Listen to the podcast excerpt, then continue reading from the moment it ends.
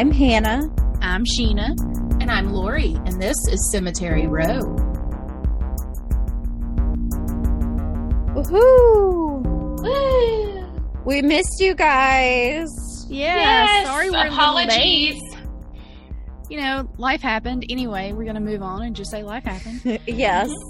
but it is um more importantly, it is spooky season and we are here to celebrate all things spooky season.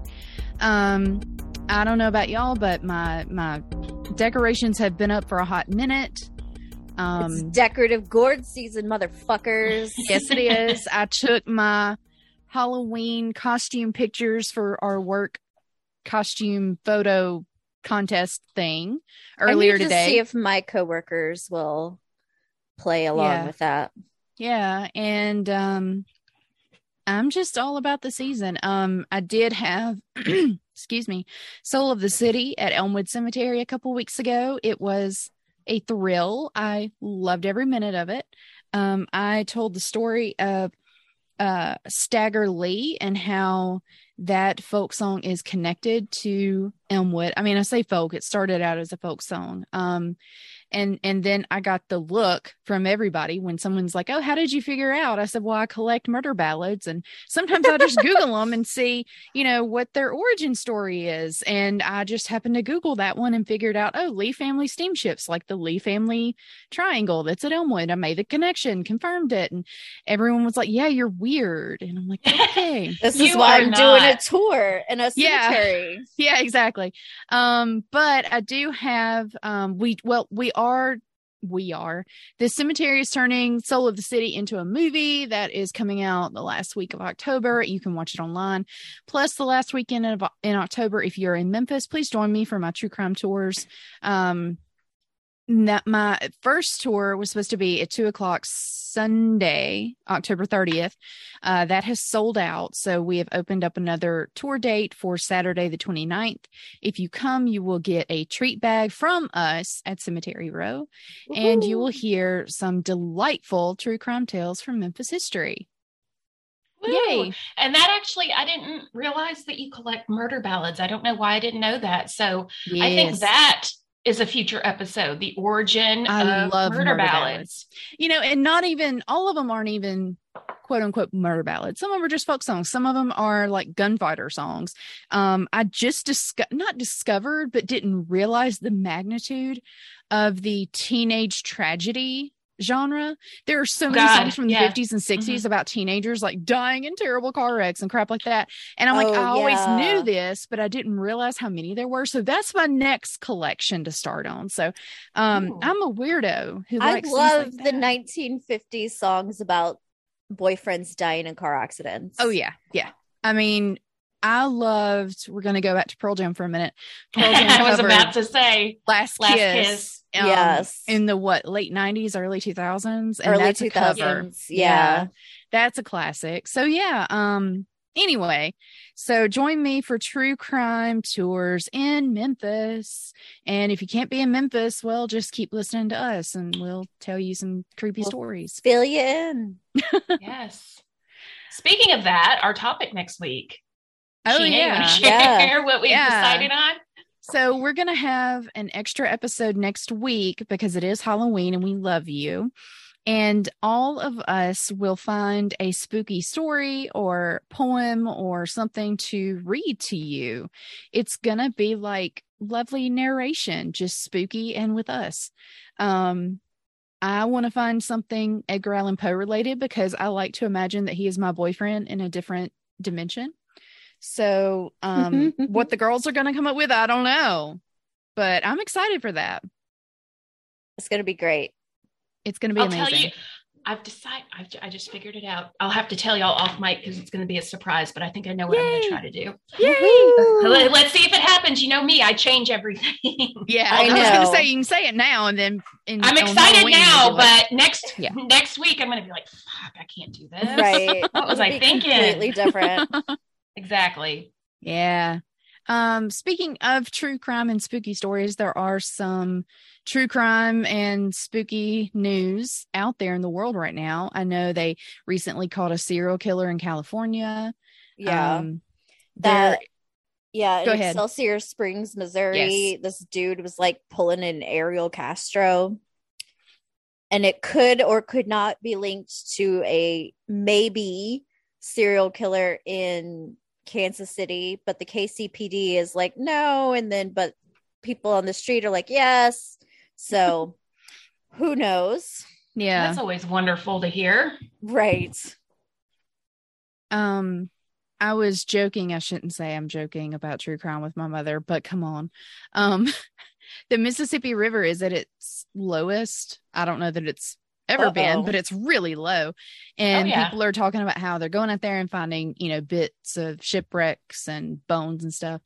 And I was like, I need to go out there and see if we can find some bones in Memphis because you can't tell me. Oh yeah, there's bodies. there aren't bodies. Yeah, yeah, that our friend well, Jasper Smith isn't down there. Well, you know, there's uh well, somebody posted a picture the other day of like the boat stopped at Mud Island. Yeah. And they're like they're just sitting in the mud. Like yeah. essentially it is yeah. Mud, Mud Island. Island. yeah, it's kind of crazy. Mm-hmm. Um, and there is unfortunately really no update on the Jay Lee case. Uh, he is um he was an Ole Miss student um that's we sort of distantly knew. We didn't really know him personally, but um, my friend Spencer was a friend of his.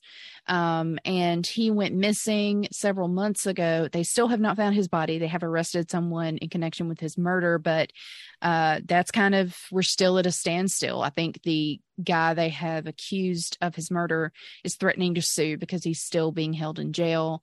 But I, I don't know. I mean, when you Google flights out of the US, yeah yeah before you're arrested you're... that that's kind of the red flag that you are a flight risk so. yeah right. for sure yeah so yeah lots of news that we're trying to keep on t- on top of and all that good stuff it's just a lot it is a yeah. lot so um let's jump straight into spooky season because that's just sort of our general theme this week is just all things spooky. Uh and Hannah, you have some incredible people to tell us about. I do. So I wanted to do a particularly brutal case. Um what? You? From my child. I know. what? But writer's block hit and so my brain spared you for now. I rubbed off on you because usually I that's that's that's mine. I'm telling you. So instead we're doing witch roundup. Heck yeah. Um which i was haha no pun intended. So one of my formative experiences when i first moved to arkansas was i started a coven on the playground. Um the parents in the Southern Baptist community did not enjoy that, um, which I have not stopped being contrarian about it ever since. Yeah. Um, so I love me a good witch. So mm-hmm. let's begin. Our first witch is Mother Shipton. Mother Shipton was born Ursula Southeil in England in the 16th century but spent most of her life as a traveling soothsayer. She is well known for predicting many significant events, including the Great Fire of London and World War One. Although she didn't say when it would happen, just that she had a vision and she saw it. Yeah. One of her prophecies said, When witches go riding and black dogs appear, the night shall be filled with terror. Ooh. Ooh, this was written in the 16th century and has been interpreted to refer to both the Great Plague and World War II. When witches go riding, the Blitzkrieg. Yeah. Um, black dogs. Germany is a lot of times portrayed as a black wolf. Yeah. And the night shall be filled with terror. Blitzkrieg. You're right. So the Great Plague, I don't know enough about to like be able to you know, unless Black Dog could also be like Double Dogs or Hounds of Hell. Um, rats. So, yeah, rats, rats as well. essentially, yeah. right. So, uh, and another one of her predictions was that men would walk on the moon, which oh, okay. did indeed happen. Did they? Okay, I, I, Don't. I oh believe oh my they God. did. I believe they did. I just, Stay are you, are you, I just had to say it. Are you secretly a flat earther too, Sheena? No, no, I'm not. I just had to. Yeah, I just had no. to. Oh yeah. Absolutely. Don't come in our DMs. No, yes, no, it's a joke. Not. Yeah, I'm we sure it really happened. I wasn't there, but we sure. will send Buzz Aldrin to punch you in the face. yes. So now we're going to France, where we're going to talk about La Voisin. I'm not pronouncing that right because I'm not French. Catherine Montvoisin, or Montvoisin, known as La Voisin, was a French sorceress accused of accused and convicted of selling magic and attempting to poison the king of France at the behest of one of his mistresses. Ooh. This was also the 16 1700s era. So she had married uh, her husband's business kind of went in the toilet. So she supported the family by practicing palm and face reading. Mm. In addition to being a fortune teller, she was also active as a midwife, which developed into providing abortions. Good for her. Right? Like the like the abortion tea that's all over uh House of the Dragon. Like she right, exactly actually created one. More than likely. Well, and there was actually a plant that grew in ancient Rome that would induce mm-hmm. abortions and it went extinct because they used it so much. Yeah. Of course they did.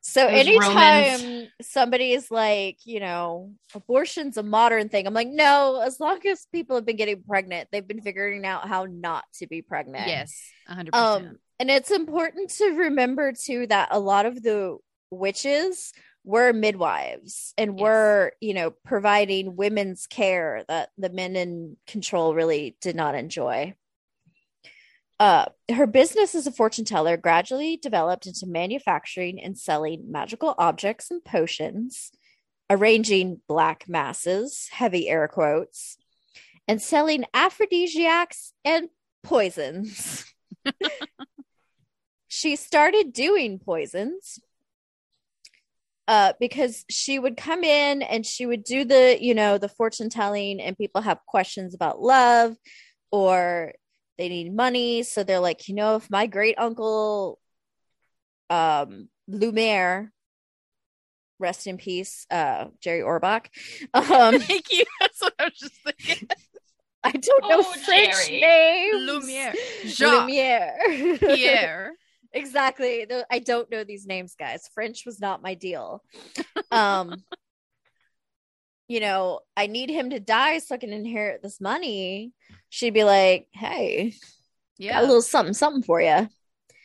She produced a large variety of poisons and had a network of providers working for her, notably an apothecary named Catherine Trianon. I love to see girl bosses girl boss. One yeah, such client sure was the mistress of the king. And Ooh. through a series of pratfalls and shenanigans, the king's sister in law got the poison instead. oh, Lord. For this, La Voisin was arrested and burned at the stake in the middle of town. Oh, my. Of course she was. But you know what? Good for her. Another one, this is going to be the first dude on our list, Grigory Rasputin. Oh, yeah. so not only does he have an amazing song by Boney M. Yeah. um, which if you have not listened to, please go listen to. It is oh, fantastic. Oh, surely they have if they're on the TikTok. right. Have to have. It's wonderful. Apparently he also had a massive penis too. So there's that world also renowned for that. Good for you. Apparently, at one point, he like helicoptered on the bal- balcony of the Russian palace. um. So, and Russia's pretty cold, so good for him. That's yeah, all I'm saying. Sure. Sure. So he's famous for being a Russian mystic who was linked to Tsar Nicholas's family and a major figure in Russian politics. Um, last pod did like I think it was like a three part series. It was really got into like a lot of the political intrigue. And it's so hard to like realize that he didn't die until 1916. Yeah. So he seems like such an old world figure, but then like part of it is talking about him driving in a car and they're like, yeah. they had cars? like what? So it's so crazy. Okay, so, I gotta. You go when ahead. you mentioned his name, this came up and I have to, you know, I've always got to bring it back to movies. Right. Um, the movie The King's Man, which was a terrible movie. Oh, I hated it. it. You know, nothing right. like The King's Man. Uh, but the best scene in that entire movie is when the main character gets into an all-out brawl with Rasputin, who's played by Rhys Ifans oh. House of the Dragon, and he is so fucking fantastic. It is just the most impressive action scene outside of like a John Wick movie. Oh wow. it was amaze balls. Like he embodied Rasputin. you you got to watch the scene. It's it's the only worthwhile part of that movie. And I love The Kingsman. Uh that one's just hot garbage. But anyway, yes, back to back to I love it. And I was going to say too, I've got a, a um, Rasputin shirt that says "Give him the old razzle dazzle." I love it. I, I it cracks it. me up. It brings me joy. So he was killed December 16th of 1916 by somebody named Felix Yusupov. Um, How dare you, Felix? I know. The um, legend, so it goes, is that, you know, they shot him, they stabbed him, they threw him in the river, and still he came back. Um, I don't know if that's true or not, um, though he was from Siberia, so I don't put anything past him. um, the reason he really was able to ingratiate himself with the Russian royal family is because um, Tsar Nicholas's heir had hemophilia, which happens when you marry your cousins for generations after generations.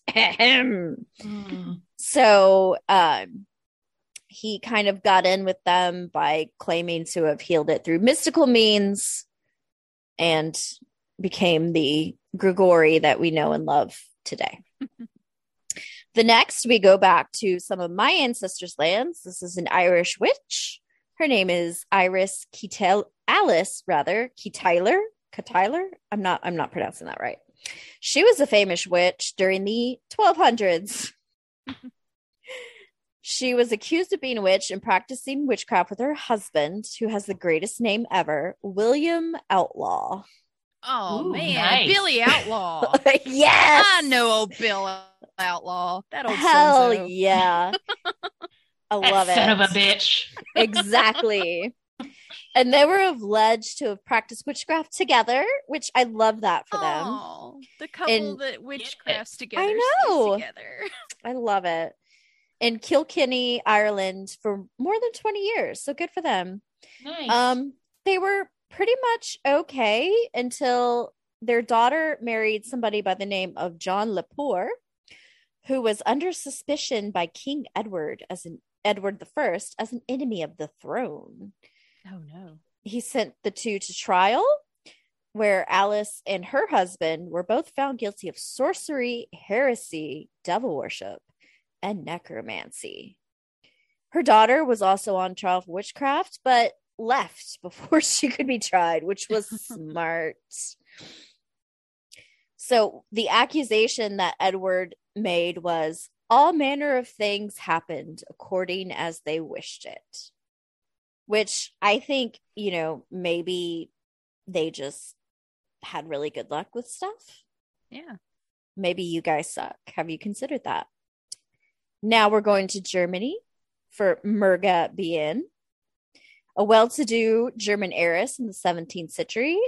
Merga was on her third husband when accusations started flying. Get it, Merga. Get it, Merga. Despite it being a relatively peaceful period in history, Merga happened to live in Fulda, Germany, where they were going a little crazy. Imagine having returned to power after a long exile, a Catholic reformer, Prince Abbot Balthasar von Dernbach, whew, okay, yeah, ordered a massive witch hunt in the area from about 1602 to 1605 to you know purge all the groovy chicks because we've we've played this game before. Yep. Of the more than 200 people who were accused and executed for being witches in Fulda, Merga was considered to be the fame- most famous. The circumstances that led to her death were ill timed. She had just returned to the city after arguing with one of her husband's employers, and she found herself pregnant. Well, what's the big deal with that, you say? Well, because they'd been married 14 years and she hadn't had a baby yet. So mm. naturally, naturally, the only way she could have gotten pregnant was by fucking the devil. How else do you do that? I mean, I don't know. Talk to uh to the Virgin Mary. I, I think she went a different route, but okay. Right, right. Along with that lascivious supernatural act, uh, Merga was forced to admit to having to killed her second husband and children, one of the children of her current husband's employers, and that she had attended a Black Sabbath. Cue oh. the riff. Um, we don't know that she did any of these things, but she was being tortured pretty heavily at the time. So you torture me, I'm gonna admit to everything. I killed JFK. Please, for the love of God, stop ripping off my fingernails. she was burned at the stake in the fall of 1603. Now we're going to England and a little bit more modern times, relatively speaking, with Dion Fortune, the greatest name in the world. That is a great after name. Billy Outlaw. Uh, yeah. Right. These witch names are mwah. Yeah. Um, Dion Fortune is a chosen name, but her birth name is just as wonderful. Violet Mary Firth. hmm. She was born in 1890 and died in 1946. She has many famous spells attributed to her, such as the devouring flame of desire, which she used to help women with their love lives. And she invented the famous ritual of transcendental protection. She also founded the occult school called the Society for Psychical Research, which, if you've done any kind of delving into the history of like paranormal and witchery and so on occult stuff, the Society for Psychical Research, very, very famous. Well, well, that comes up in our episode later. Ooh, oh wow. that is a synchronicity we did not plan because Magic. I wrote this script three hours ago. so, from England, we're going to stay in the UK and I'm going to get attacked by a kitten. uh, and we're going to go to Scotland with Isabel Gowdie in the 19th century. She confessed to practicing witchcraft under torture, and since her trial, she is now considered one of the most important witches in history. Her confessions were written down by her interrogator by the name of Father John Kelly, which let's just be right on target with Scotland there. She was famous for her ability to cast spells and prophecy as being able, and she also read tea leaves and palms. She is sometimes known as Isabel Longbeard for her long white hair, which I think is rude. Okay. Yeah. Very rude. Isabel also believed in shape shifting and transmutation of the soul. That means that witches can transform into animals at will, which I wish was true because I would yeah, be a house same. cat right fucking now. Same, same, same. Now we're coming to the Americas. Finally, I'm sure you guys are like, fuck. we're going to talk about Moll Dyer. Believe it or not, you have heard of Moll Dyer if you've watched the Blair Witch Project. Oh. She was in um, Leonard, uh, yeah, Leonard, Maryland, uh, where Moll Dyer's Rock currently is. Um, so, of all of these ladies or and gents, she's the only one I knows who where their monument is, and she yeah. does have a rock that she was apparently frozen to. Her most famous work was casting a spell on General George Washington. okay. his defeat in the American Revolution. um, but she mostly did protection spells. Um, so she was the inspiration for the Blair Witch Project. Um, she allegedly had a white dog that would follow her around and would attack people who she did not enjoy. Good. Which again, I see no issue here. Yeah. No, I don't have a problem with it. And lastly, and somebody who I I know way too much about, but here we are, is one of the more famous witches of the modern period, Mr. Aleister Crowley. of course. The wickedest man in the world. he founded Thelema, um, which is fancy British boys doing gay shit, which is fine. um, there are like interesting things to his philosophy. Look, one huge point is every man and woman is a star, which I do like.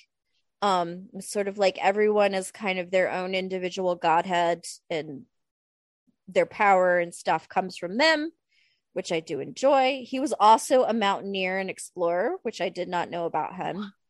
Really? Yeah, I listened to the last pod series about him, which was actually really, really good. Um, but yeah, he was a really good mountaineer. And I'm like, well, good for them.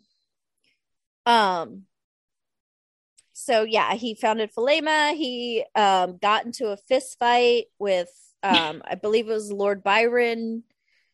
Um, he was as like, you do, as yeah. one does, um, over because Lord Byron wouldn't let him into their fake fort.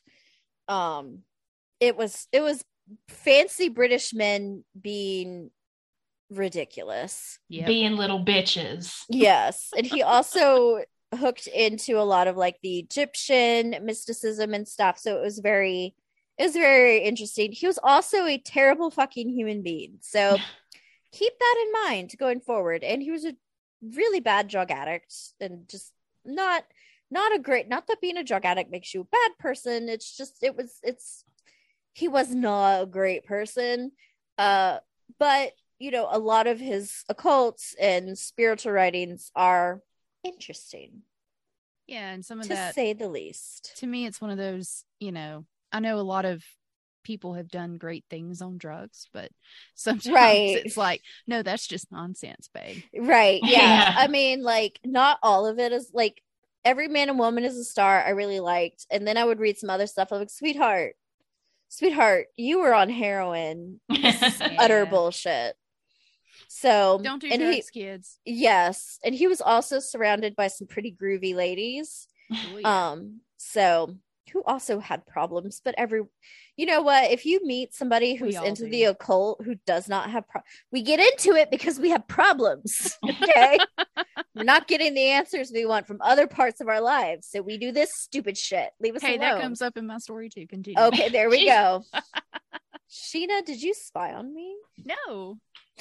Oh my lord. But that is the witch roundup. Woo! We got we got all over uh, you know we got europe we got a little bit of the americans in there.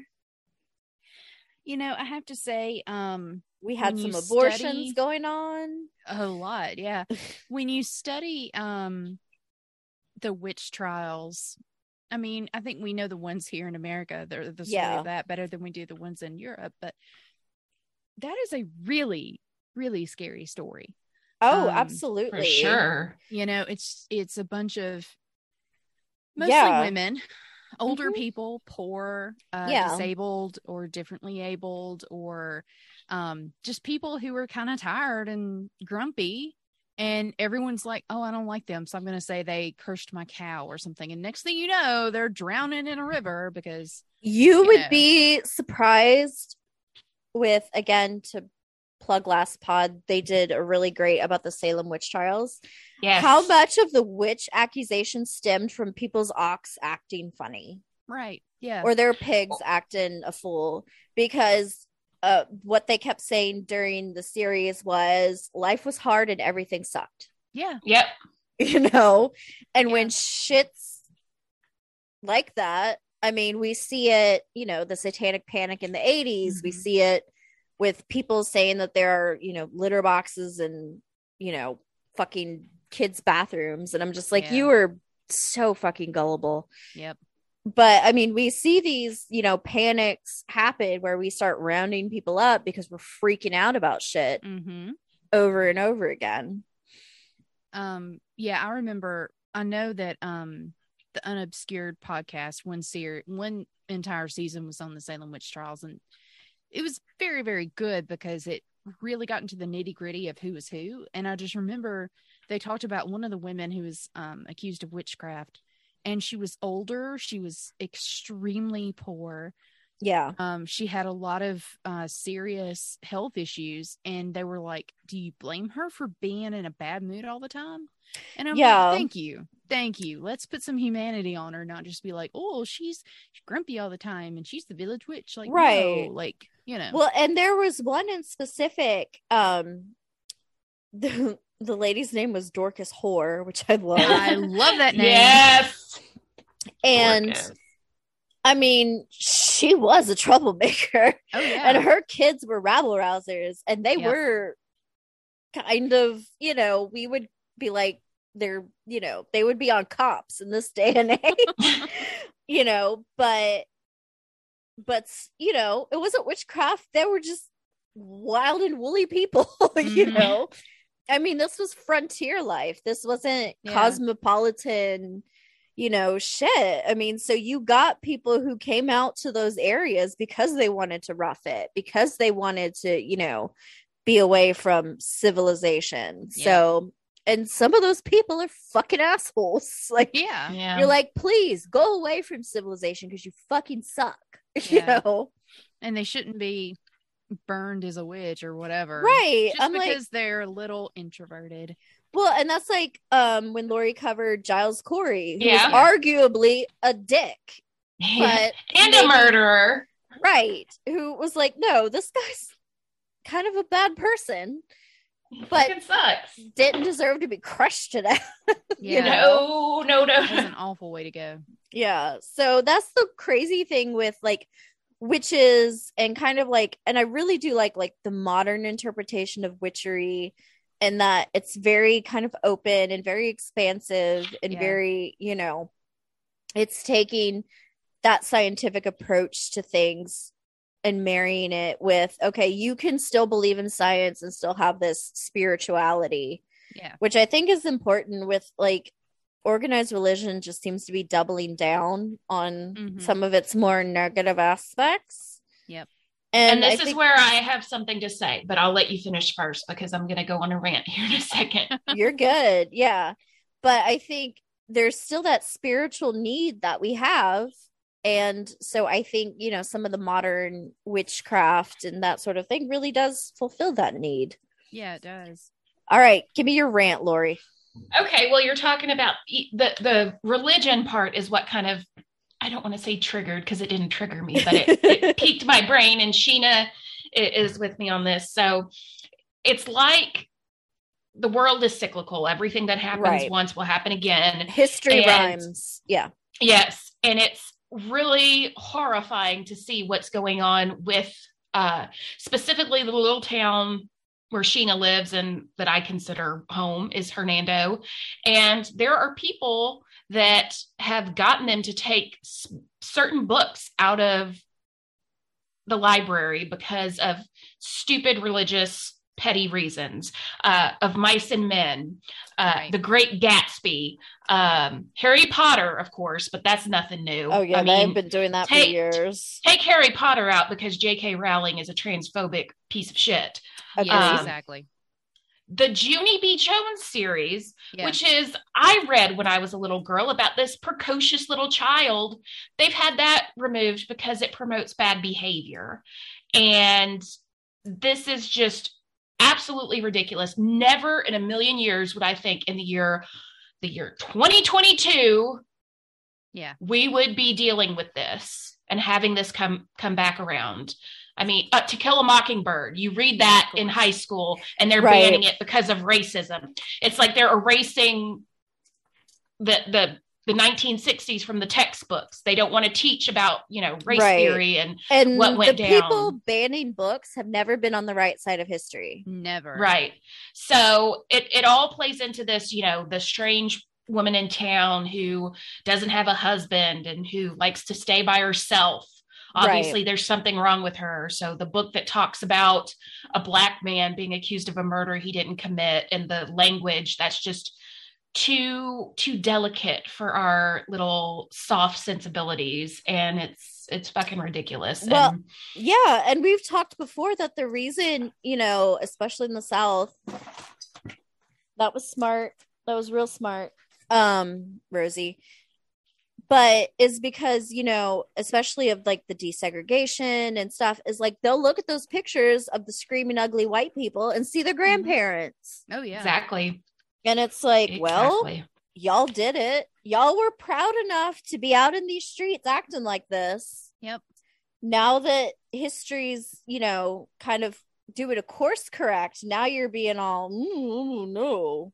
yeah yeah you were awfully it's... proud of yourself then though yeah. yeah. I um I have a copy of the book, the 1619 project, but I just borrowed it from the library to make a point. Like Yeah, absolutely. this don't be terrible about it. Like keep these mm-hmm. Right. And just there. because it's in the library does not mean you're going to check it out, you know. Exactly. Talk to your talk to your child about and yeah. here's the thing, as soon as you say you don't want them to read it, guess what they're, they're going to read to it. do? Well, and and it's asking people to parent their child and right heaven forbid me, and i know i have no room to talk about this but if the pandemic taught us anything is that no one wants to parent their child. They got really upset that they had to stay home with little johnny and susie instead of seeing that as some kind of blessing and something they could yeah. learn from it. Oh no they've got to go take those kids back to school right now.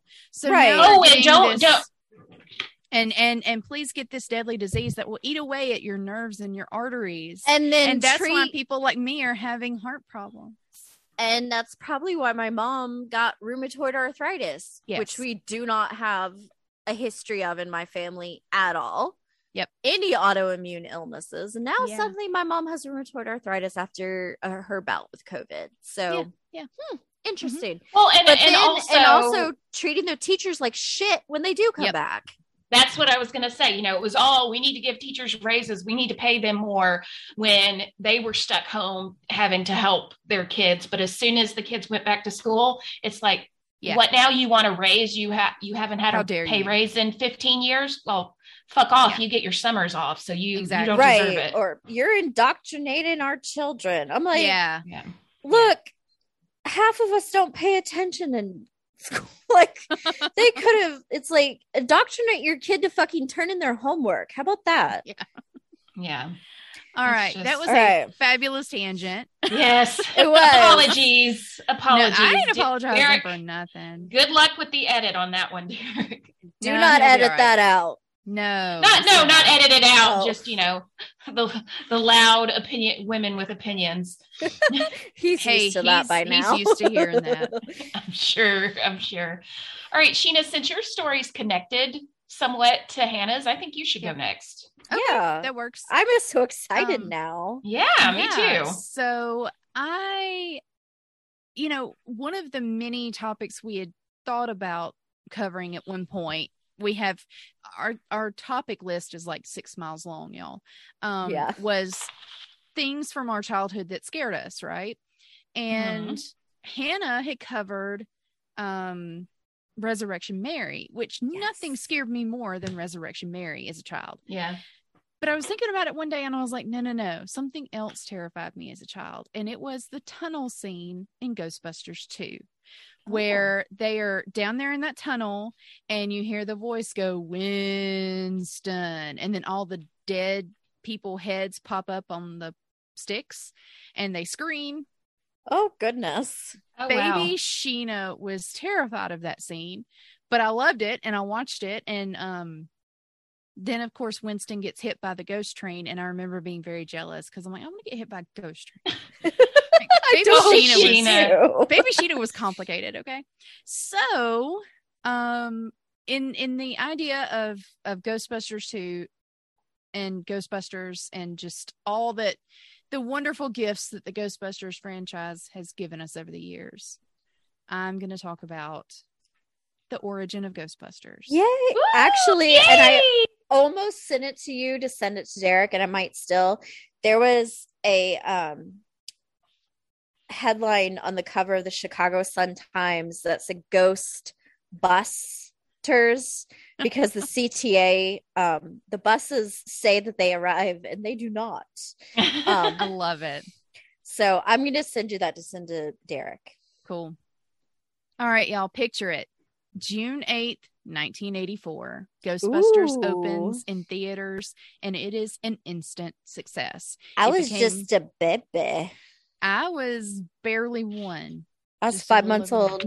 I was non-existent. and all of our older listeners are going, "Shut the fuck up!" And For all of our baby listeners, I was going to say like, the babies are like nineteen. They're fucking old these women are so old. Oh my god. I know. Um, so it became Ghostbusters became the second highest grossing film in 1984 in US and Canada. Then it became um the second or the then highest grossing comedy ever. It spawned the sequel, Ghostbusters 2, which is my favorite of the two. Um I don't care that I'm wrong. It's just what I like. Um, there was also a relaunch film, uh, also co- called Ghostbusters in 2016. That's a great movie. And if you want to come for me, come for Fight me. me bro. All of you, you little fanboys that got on Rotten Tomatoes and fucked with that movie, you guys can fight me because I fucking love that movie. Same. Um, and there was another sequel, Ghostbusters Afterlife, in 2021. There's been several animated TV shows. There are Ghostbusters action figures, comic books, video games, drinks, because we all know and love Ecto Cooler. Um, I, I will say this, and Derek might edit this out or maybe not. He got me almost the drunkest I've ever been on spiked ecto cooler. I know what's like, gonna be my Halloween cocktail. It it was I I it was gnarly. Anyway, I am going to so, be looking up recipes. yes. Um, so to date, the original Ghostbusters film has been seen by more than a billion people. Not shocked. But did you know that the original concept of Ghostbusters was born nearly 80 years before the movie was made? Go wow. on. So let's go back to the early 1900s. Dr. Samuel Augustus Aykroyd was a dentist living in Canada. Is so, he kin to? Of course, he has to be. He is. okay. This is Ghostbusters star Dan Aykroyd's great grandfather.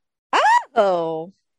So he was a dentist in Canada. He was born in 1855. Uh, he married a woman named Ellen Jane, and they had two kids, Morris and Lillian. I will say that Morris is spelled like Maurice. That's how I would say it. But in interviews with Dan Aykroyd and his dad, they say it is Morris. So we're going to go okay. with Morris.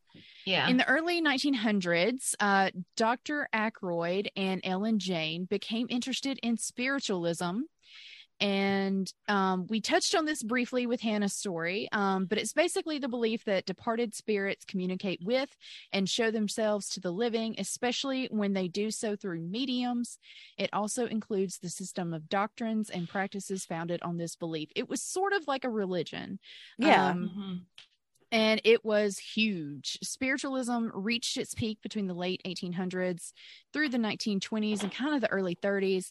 By 1897, more than 8 million people identified as spiritualists in the US and Europe. Uh, this was mostly in the middle and upper classes. Oh, yeah. Um, it was some and, dandy fop shit. yeah. and um, it was especially popular among women um, mm-hmm. as we were mm-hmm. saying earlier. Are we surprised? No.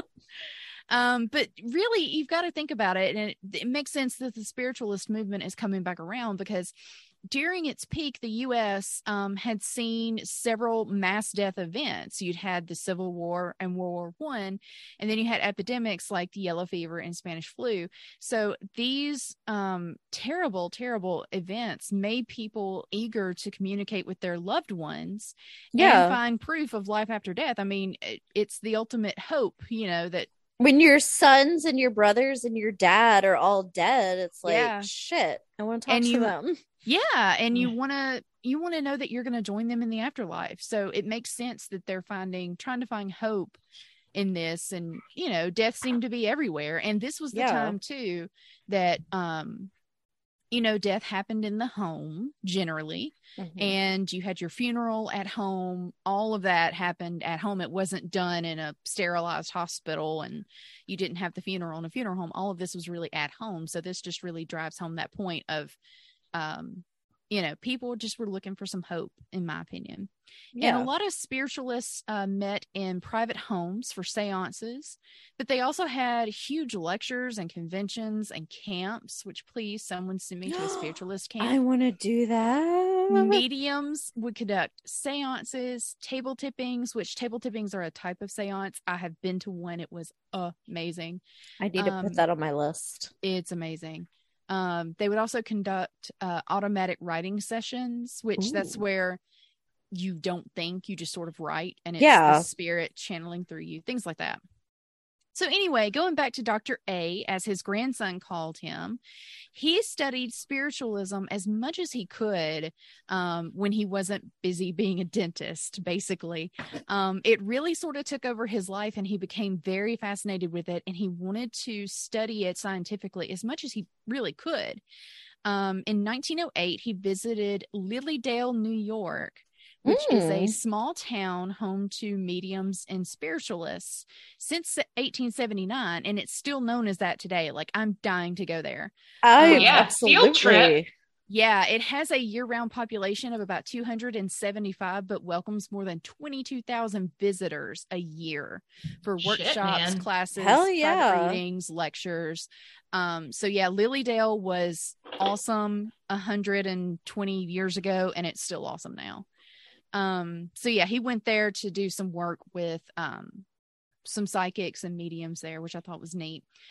But then in 1921, Dr. A welcomed a medium named Walter Ashurst into his home for seances. what? what was it? We Ashurst. Okay. Maybe, and they might have said it different. I listened to oh, the Walter.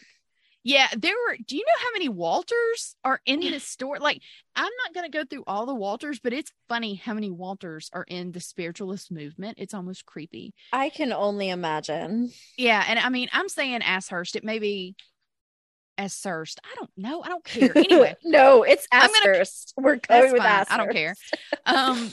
so anyway, Walter was a medium. Dr. A welcomed him in, and Walter kind of basically moved in with the Aykroyds and lived with them for about 12 years. You know, as you do. As um, one does. Dr. A and his family and Walter hosted weekly seances. They were trying to, con- to contact the other side. Sometimes uh, Dr. A's grandkids would eavesdrop and his grandson Peter recalled it happening so often that these these were weekly seances. It was something the family discussed often. This was very commonplace. Um, and it just it was a part of the Aykroyd family. If you were in the Aykroyd family, you just you went to the weekly seance and you discussed it.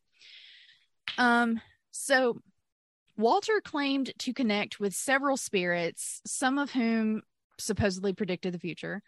Um, he said he connected with Native American spirits, a prince from ancient Egypt, a member of the Ming dynasty, and Aykroyd family members who had passed on.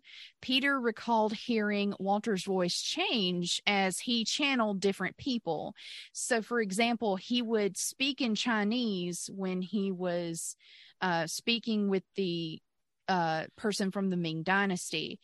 But even now, uh, Peter Aykroyd, who is Dr. A's grandson, admits, you know, they don't know was he just making gibberish, gibberish, right? Uh, or or was he really speaking Chinese? Like who knows? They they don't they couldn't tell because they didn't speak Chinese. Hell yeah. So what most spiritualists wanted to achieve then was either a materialization of a spirit, like basically see an apparition in, in person, or experience ectoplasm, which is a gooey, slimy like material that mediums could create in the process of manifestation.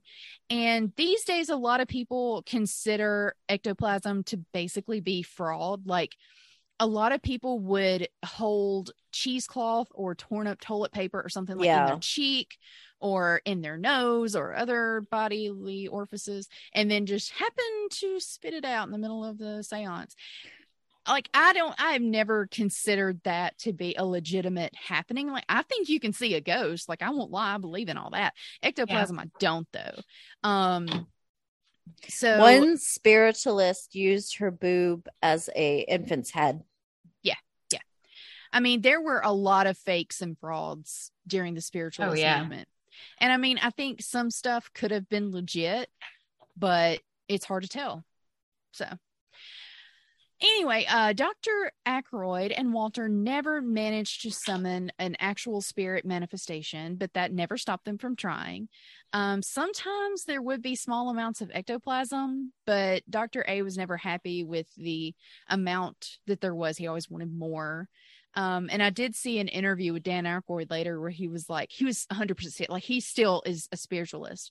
I mean, he said he's a Christian, but he's, he heavily believes in this. And he was like, I oh, yeah. to get some ectoplasm and like test it against the DNA of the person providing it. Does it match that person or does it match the DNA of the person who's passed? Like, and I'm like, okay, Dan Aykroyd, good for you. He's also super into aliens. I love him. Oh yeah, super into yes, aliens. He's yes. the best. He really is.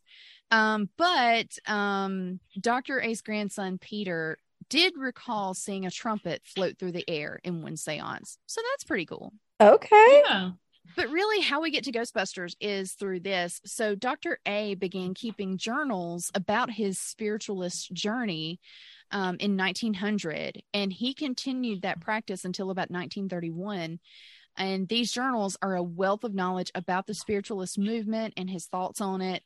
Um, there were 83 journals Damn. So these are like diaries of someone who was heavily involved in the moment, knew a lot of the people, the movers and shakers. You know, he was going to all these different places and all that.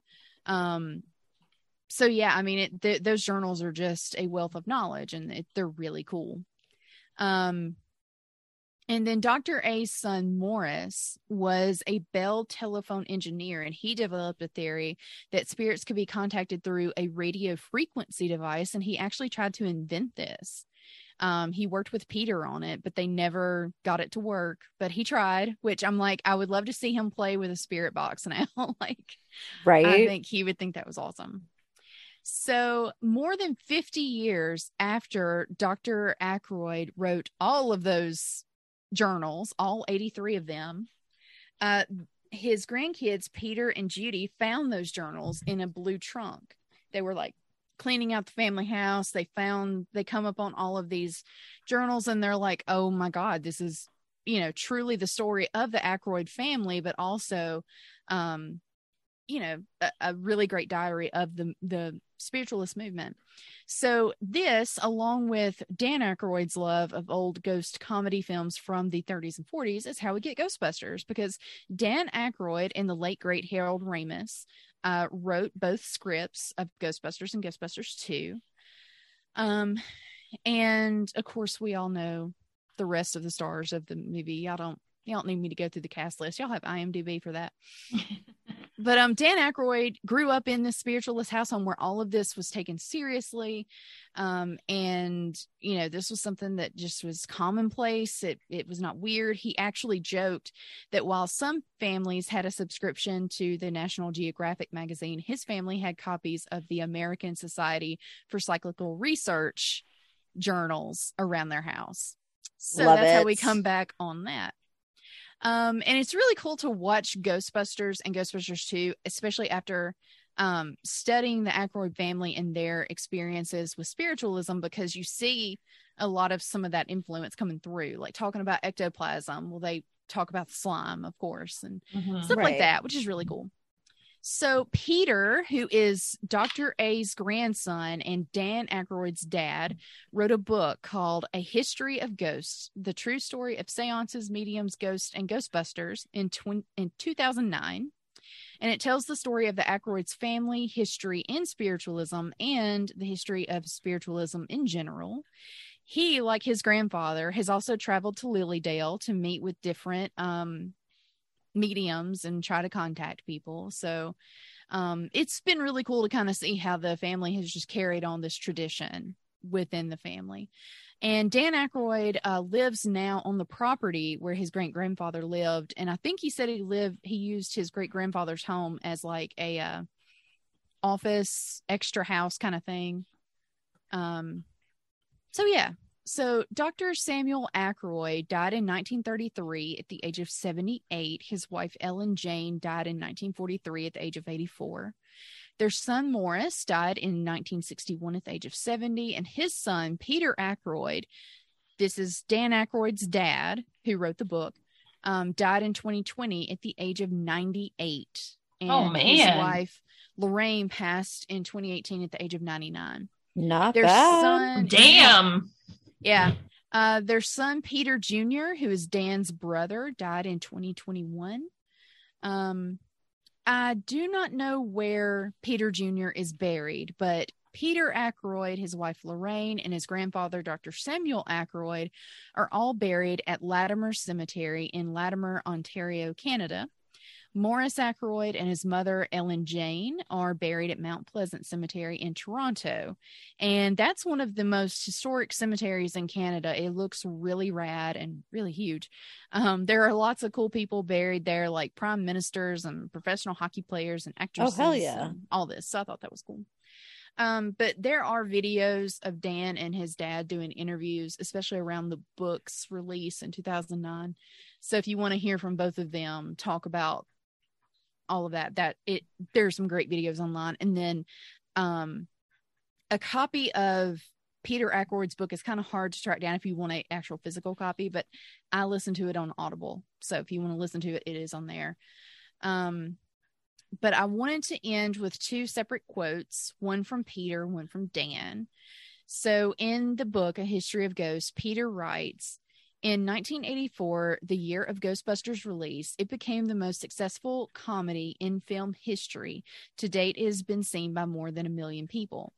And it was absolutely indirectly derived from the Blue Trunk, where they found the granddad's journals. Awesome. And he said, I only hope grandpa knows what fun he started. Oh. And then I loved this because this is very supernatural ish um, reflecting on the recurring themes in his family tree, going thinking about all of this spiritualism movement going back, like I said, a hun- over a hundred years, and his family, Dan Aykroyd, summarized his inherited passion for the paranormal by saying, "It's the family business, for God's sake." Oh, saving Very people, nice. hunting things, the family business. I yes. love it. So that is how we got Ghostbusters. That is very cool. Yeah. Dan Aykroyd. Yeah. He's awesome. Aykroyd. He's good people. Um, I, I, kept seeing during all of this, they were saying he's really the heart of Ghostbusters, and I'm like, oh, oh absolutely, really absolutely. Yes. So, yeah, good times. And, and you know the, I'll say that the the most recent Ghostbusters Afterlife was actually I enjoyed it. It what uh, it's never going to live up. To, oh my god, it, it it plays. It is the best way to honor the legacy of uh, Harold, Harold Ramis. Ramis. Like it does a so much fantastic job. Is it as good? No, it's not going to be as good as the original, but it's it's still of yeah. you know, it just my heart was warm after watching that. And yeah. anything with Paul Rudd is just gonna be right. And I, I, think if I'm not mistaken, I think Harold Ramis's daughter, I want to say her name is Violet. I know she's on Twitter and I know I follow her, so I should know her name, but I'm a terrible human. I think she's written a book about her dad, or yeah. planning to at least, um, because I wanted to read that. Um, yeah. Harold Ramis, there are. I was watching it, both movies today, and just some of his delivery just slayed. He like, deadpan. He no. is. he just fan fantastic. I loved Egon. I think he was my favorite of him and Winston. You know, Winston. I love Winston. Winston doesn't get enough credit. Exactly. You, that scene in this in the in the um down there in the tunnel yeah. where you hear the creepy voice go Winston, and then there's just dead faces all around you. Yeah. Oh, no. Terrified. That. yeah. Terrified. Fuck that. Awesome. All right, y'all. Well, I'm going to end it out. Uh, so, so I guess the the theme I ran with was, you know, scary stories from childhood, and I want to start by talking about the movie that I saw as a child that traumatized me. so, this fucking movie still gives me nightmares, and it's been 30 years since I've seen it. I will. I everything I'm sharing with you is from memory, except I did look up the cast to see if anybody did anything else. Um, so yeah, this is all my memory. Whether or not it's accurate is and the and the same thing with my my main topic today is my memory of this. So, you know, come at me, bro, if it's not how you remember it. Uh, okay, so I know Sheena, you said you've never seen Pumpkinhead. Hannah, have you no. seen any of the Pumpkinhead movies? I have not. Fucking scary as shit. There's like four or five of them. The original one was just like, and it had Lance Henriksen. That was the movie that traumatized my husband as a child. Mm. For me, it was the sequel, Pumpkinhead 2 Blood Wings, oh. which came out in 1993, which does not feel like 30 years ago. Yeah. Right. Like 10 years ago, maybe, maybe, maybe, maybe. The 90s were still a decade ago, and I will die. Exactly. You are you are not going to fucking tell me that that was 30 years ago. so, so as I said, I don't remember a whole lot about this movie. I will not watch it again. I know the effects are going to be garbage, but it's still going to give me nightmares. So I refuse to to look it up. And I don't even know if you can watch it anywhere. It was a B movie when it came out. Um, but from what I do recall, there's a new sheriff in town with a teen daughter who gets involved with, you know, the popular douchey crowd, the troublemakers. Um, which uh, two of the actors are Soleil Moon Frye and Aww. Hill Harper. So those were the two people in the movie that actually went on and, you know, had fairly successful careers. Uh, so these douchebags, you know, they go out drinking and partying, you know, hoeing it up and they unwittingly burn down the house of an old witch, which leads to the summoning of the the demon Pumpkinhead, who is who historically Pumpkinhead is summoned from an act of violence. Uh, like in the original, the Lance Henriksen's son is killed by these teens that are drinking and driving, Ooh. and he gets an old witch to bring Pumpkinhead to exact revenge on the teens. Um, but it's never a good idea to summon Pumpkinhead because he fucks some shit up. Uh, somehow he's connected. Pumpkinhead is I don't know if he comes back in the body of or his brain is of this deformed boy who was murdered like 30 years earlier. um, so this is Friday this, the 13th? Sort of, yeah. So this this this poor deformed boy was bullied by the popular kids and winds up getting killed. And his death was caused by a group of miscreant teens that included the new sheriff in town. So oh. he's he's moved back to his hometown where he grew up and he left it after this incident because he wanted to put it behind him, but now he's come back to turn things around. And a lot of his douche bro friends from back in the day are now leaders in this this little town. Never so go back to your hometown. Yeah. Right. So Pumpkinhead comes back and exacts revenge, murders the fucking kids. But since he also has the memories of this poor deformed boy, he wreaks havoc on these now adults that were responsible for the, his death. Um, and I think maybe some of the present day teens or children of the ones from the 1950s yeah. or whatever. I don't fucking know. I can't remember. um, all I know is Pumpkinhead is scary as shit. And at the end, the final girl, the you know, the main teen and her dad survive because her father's like, I helped you because apparently he was the good guy that tried to help the deformed boy and was nice to him and didn't mistreat him. So uh, Pumpkinhead let them live. Hmm. Um, so fuck all that and shame on my mom and dad for thinking that this was an appropriate movie for their seven year old daughter to watch. Um, the nineties were a different time. You know, yes, I Freddy Krueger lived under my bed. That, but this Pumpkinhead movie, this particular one, just fucking sent me. Okay, so now we're going to move on to to my main focus of this week, which is another traumatizing story from my childhood. And I'm staying on brand. I did not look up this story until after I wrote all this out. So this is Lori's retelling of it. It could be 100% accurate. It probably isn't, uh, because it is, after all, a folk tale. Um, so I'm going to tell the story and then go into, you know, what's true about it, if anything.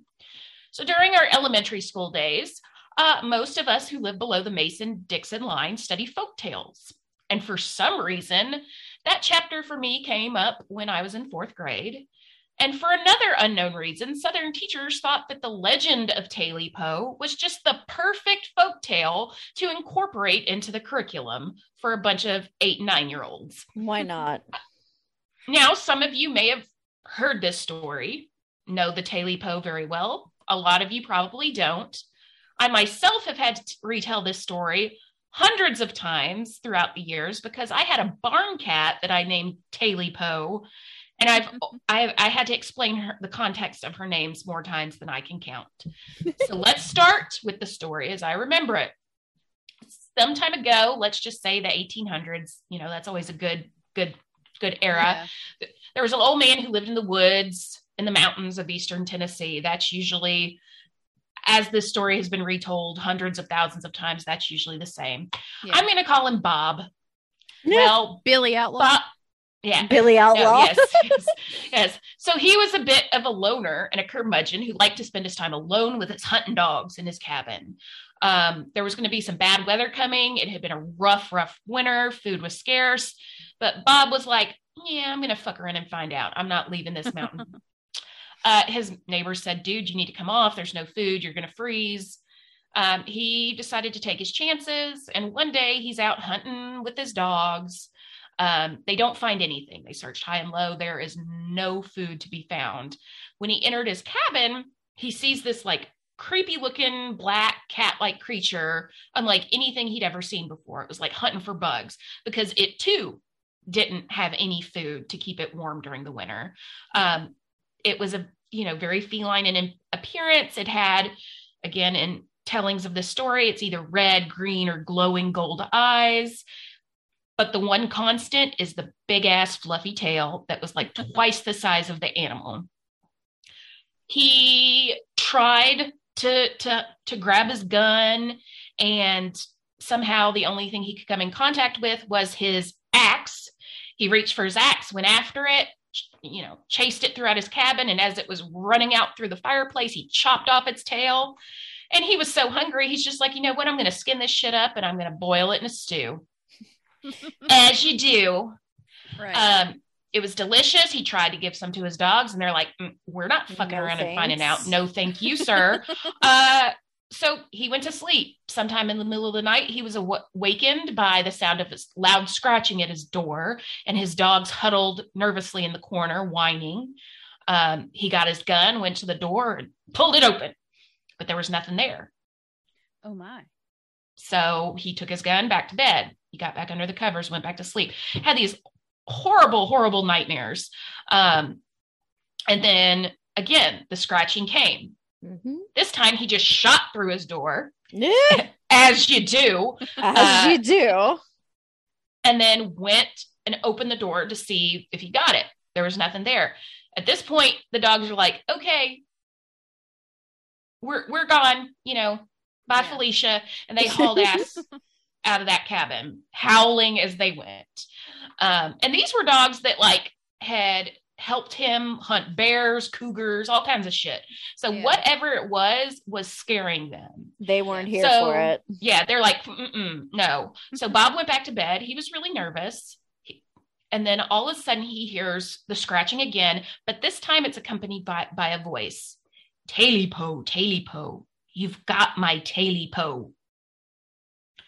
He hid himself under the covers. He realized, well, shit, I left my gun by the door. Just, it'll go, you know, when you're a kid and you have nightmares, you pull the covers over your head and just like, oh, it's oh, not yes. there. It's not going to be there. It's not going to be there. So that's what he did. Then there's a loud crash. Whatever had been trying to claw its way through his door had made its way into his house. Yay. The voice got louder the closer it got. Taily Po, Taily Po, you've got my Taily Po over and over, closer and closer. Bob tried reasoning with it. I don't got it no more. I tell you, I done ate it all up because you know that's how you reason with uh, a cryptid, right? Absolutely. but that didn't stop the creature. He looked around wildly for a weapon. Fuck, my gun's by the door. The axe is by the door. I don't know where my hunting knife is.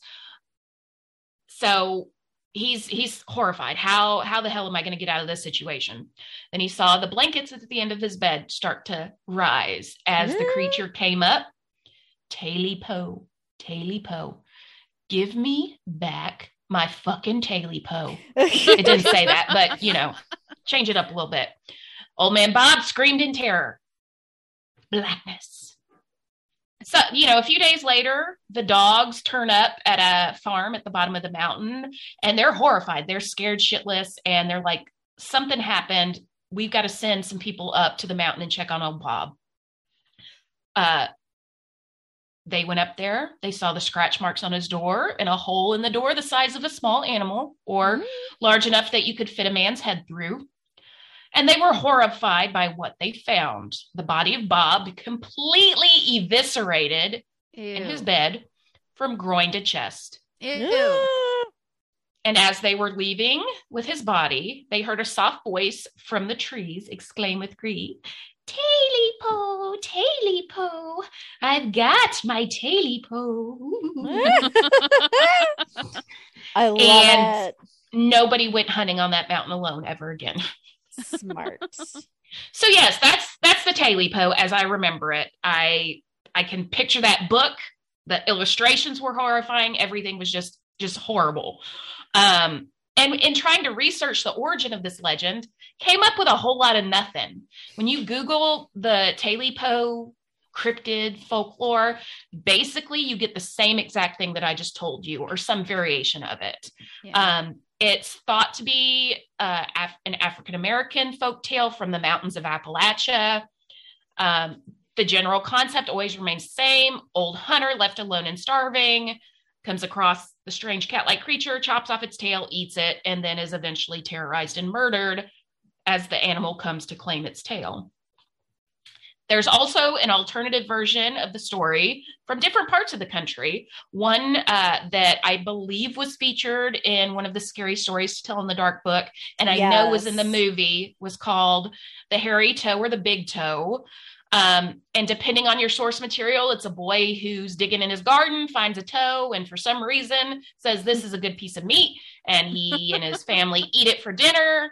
And a creature, the, the person the toe belonged to, comes that night and gets closer and closer before it comes and basically eats him. There's a component that's very much like uh, Little Red Riding Hood. Well, you know, yeah. what big teeth you have, what anyway so so that is basically a variation of this and then my dad of all people uh, remembers another story uh, from when he was a kid in this little tiny town called pacific missouri uh, where as a boy he was sent to the store to get some liver for dinner he spent all his money on candy and he knew he would be in trouble so he snuck into the local funeral home and somehow was able I to know get the liver one too yeah of a recently deceased person they go home they cook it they eat it and as the story goes along, just the same, a voice, I want my liver back. But this time it tells you where it is. I'm on the first step.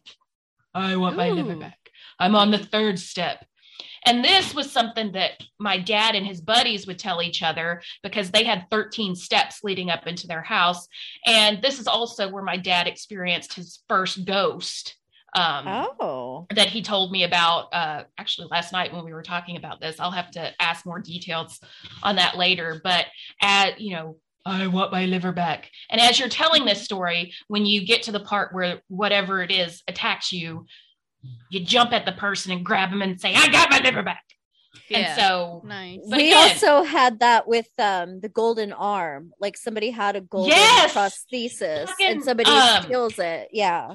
Beverly Troop, Troop Beverly Hills. They tell that yeah. story oh, in yeah. Troop Beverly Hills, or you hear the end of it. So, yeah. again, this is not something I would consider that an eight or nine year old should be reading, especially as a part of their school curriculum. But you know, I'm not a teacher, so who, who am I to I was say? Definitely so. about that age. yeah, it's like what the fuck, man. And I can tell you that a bunch of kids that were my fourth grade class were horrified by this, and. uh I guarantee you they're not reading Taily-Po today, as we were just talking about. They can't fucking read Junie B. Jones. Right. Uh, you better bet some Karen mom is like, how fucking dare you try to get my kid to read this book that's trying to teach them to be kind to animals? yeah. Um, anyway, so back to Taily Poe. In some versions, the creature is known as Taily Bone or Tally Tail. Story is the same. the meaning or the moral don't fuck around with animals uh and when there's a winter storm about to snow your ass animals in, is that Buster oh, mine, Douglas yeah they're having re- uh, puppy wrestlemania behind me so yeah i, I saw say, I pickle earlier i was very excited. yeah no they they they do this from time to time i love and it so when, when there's a winter storm about to snow your ass in get your ass off the mountain maybe so you don't starve to death or right. unknowingly uh, yeah. eat the tail of a demon cat Ex- uh, don't just like eat random tails. Like, what is wrong with you? Exactly, exactly. So this has stuck with me for 30 years. So much so that when I found a poor little kitten in the uh, parking lot of one of my previous jobs, um, she was a fluffy um, black and orange uh, tortoiseshell, long hair cat. Um, I rescued her. Her tail was very long and fluffy, and I named her Taily Po. I love it. Um, yep, Taily Po lived up to her name. She was an asshole. Uh, yes. The fluffier he, the tail, the worse the attitude. Oh God, no. So she was she was really awesome at first. Um, she did get herself knocked up, hadn't Ooh. been spayed. So Uh-oh. we I brought her brought her in the house because she lived at the barn. She liked being outside. Um, brought her in the house to have the kittens and get her spayed. Um, she would go from room to room screaming for no reason and then she would shit on the carpet in every room and we took her to the vet and had her checked out to make sure it wasn't something something going on in her system and the consensus was your cat is an asshole yep Yep. So it's like, okay, she does, she's not, obviously, she's not happy in the house. We're going to take her back to the barn. And there she flourished until about six months ago, she disappeared part of me hopes she decided to adopt a family down the road but I'm sure she wound up getting killed by some wild animal. Aww. I just hope that she took their ass out in the process and got it. I'm got sure she did. Oh, absolutely. I do have a picture. Uh, I could only find one that showed her fluffy tail, so we will share that um, on our socials. And yeah, so don't don't fuck around with the Taily Po man. No. Right. and that's idea. I love that like I mean most folk tales because they're like cautionary in nature. Like literally the whole premise of them is fuck around and find out. Yes, like, exactly. Yeah. yeah. Awesome. Good job, Luhu. Good job, Hannah. Love it. Yay. We had fun this week. So yeah, um, we are gonna have more fun next week when we tell you some spooky stories. Um, but in the meantime, Luhu, where can they find us? We are on Facebook, Instagram, and Twitter at Cemetery Row Pod, or you can send us an email to cemeteryrowpod at gmail.com. Yay! And hey, uh, tell your friends about us and rate, review, subscribe. Please leave us a nice review. It would be kind of like an early Christmas. We would um, love it. Help us with our algorithm. Yeah, yeah. Absolutely. So yeah, um awesome. We'll see you next week for Halloween.